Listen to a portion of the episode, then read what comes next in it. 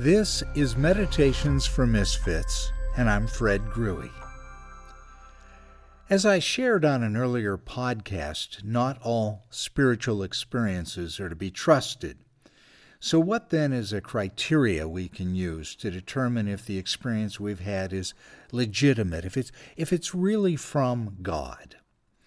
Over the years, as I've worked as a hospice chaplain, I've developed a list of spiritual vital signs.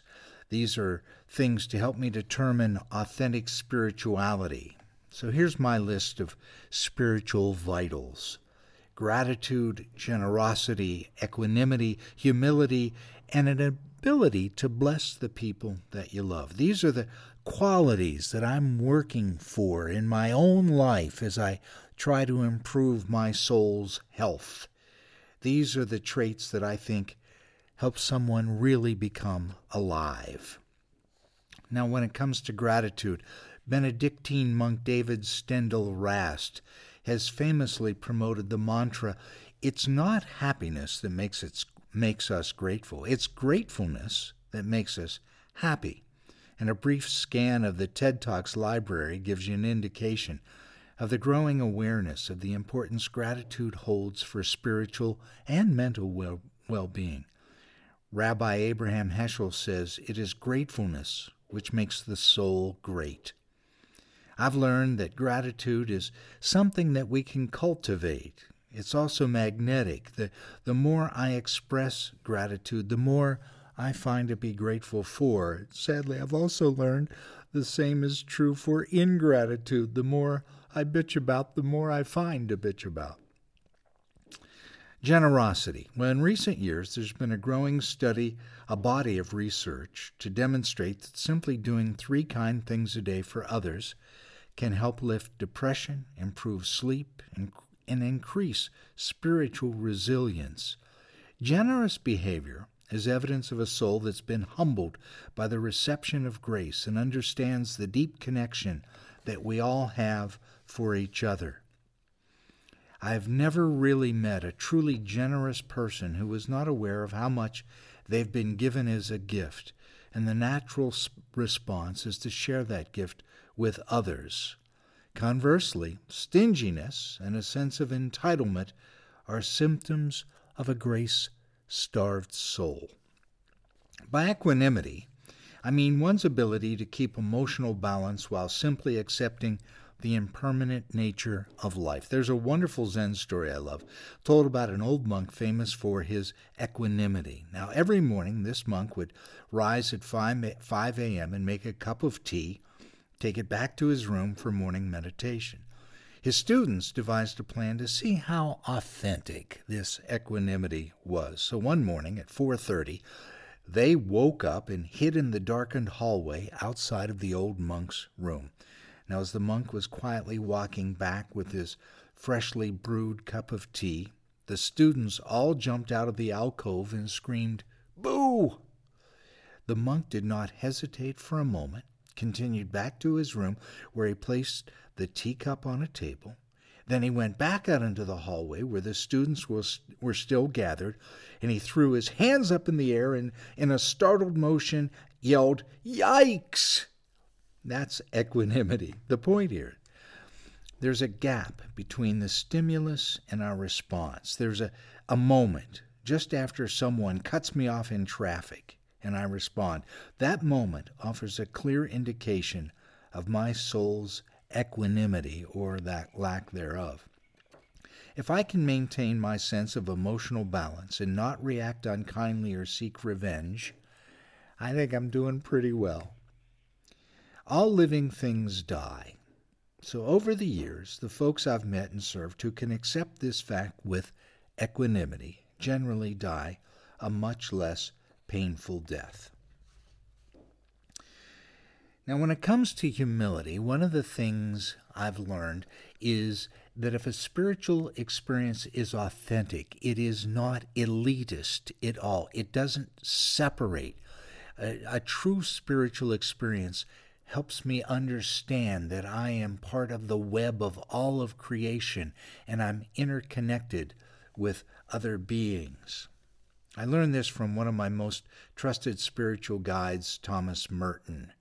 And Merton, uh, after living a life of seclusion as a Catholic Cistercian monk for nearly two decades, on March 19, 1958, he had a most unexpected epiphany while he was in Louisville recovering from a recent hospital stay.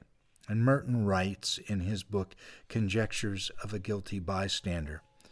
In Louisville, at the corner of 4th and Walnut, in the center of the shopping district, I was suddenly overwhelmed with the realization that I loved all those people, and they were mine and I theirs, and that we could not be alien to one another, even if we were total strangers.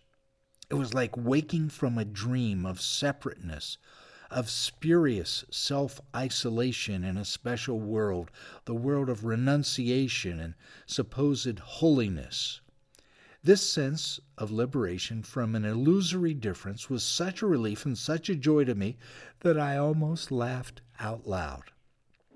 I have the immense joy of being human, a member of a race in which God became incarnate, as if the sorrows and stupidities of the human condition could overwhelm me. Now I realize what we all are, and if only everybody could realize this.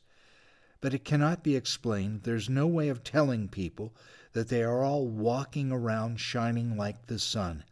If only they could all see themselves as they really are. If only we could see each other that way all the time.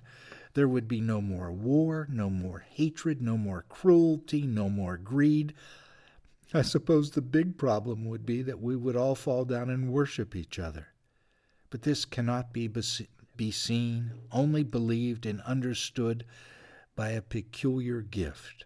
I have no program for this seeing, it is only given, but the gate of heaven is everywhere. Merton's incredible experience at Fourth and Walnut showed him he was part of all of humanity, and I think authentic spiritual experiences do that. If it creates a sense of elitism, that we're better, that we have it together, that we're the ones going to heaven, that we know the right way, I don't trust that kind of spiritual experience. And this leads to humility. And what is humility anyway? Well, I'm not sure I can answer that since it's pretty much a foreign concept to my own nature. And I think it's hard to define because the real thing is invisible. Rabbi Heschel again says humility is extinguished by the awareness of it.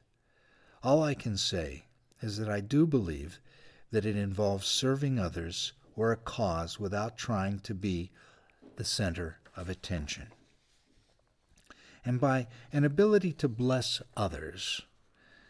Eh, this is an important thing that I've learned over the years. As I've served nearly 3,000 departed souls, I've never once had someone say to me, Boy, I wish I'd have gone to more football games, or I wish I'd have spent more time online, or I, I could have done a lot more shopping.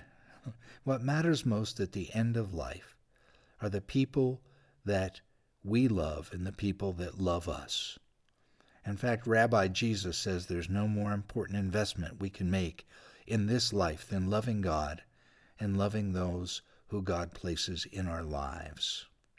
For many years, I practiced Christianity thinking that this is what I needed to do to make God happy, but to my joyful surprise, over the years I've discovered this is what truly makes me happy.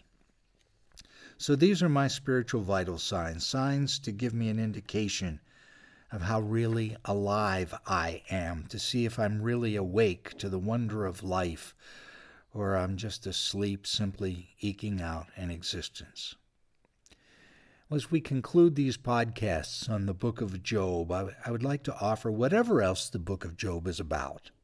By the end of the story, these spiritual vital signs are certainly evidenced in the life of Job. These are characteristics that uh, certainly describe him by the end of the story. My prayer is that you and I will implement these traits into our lives without having to go through the trial that Job did.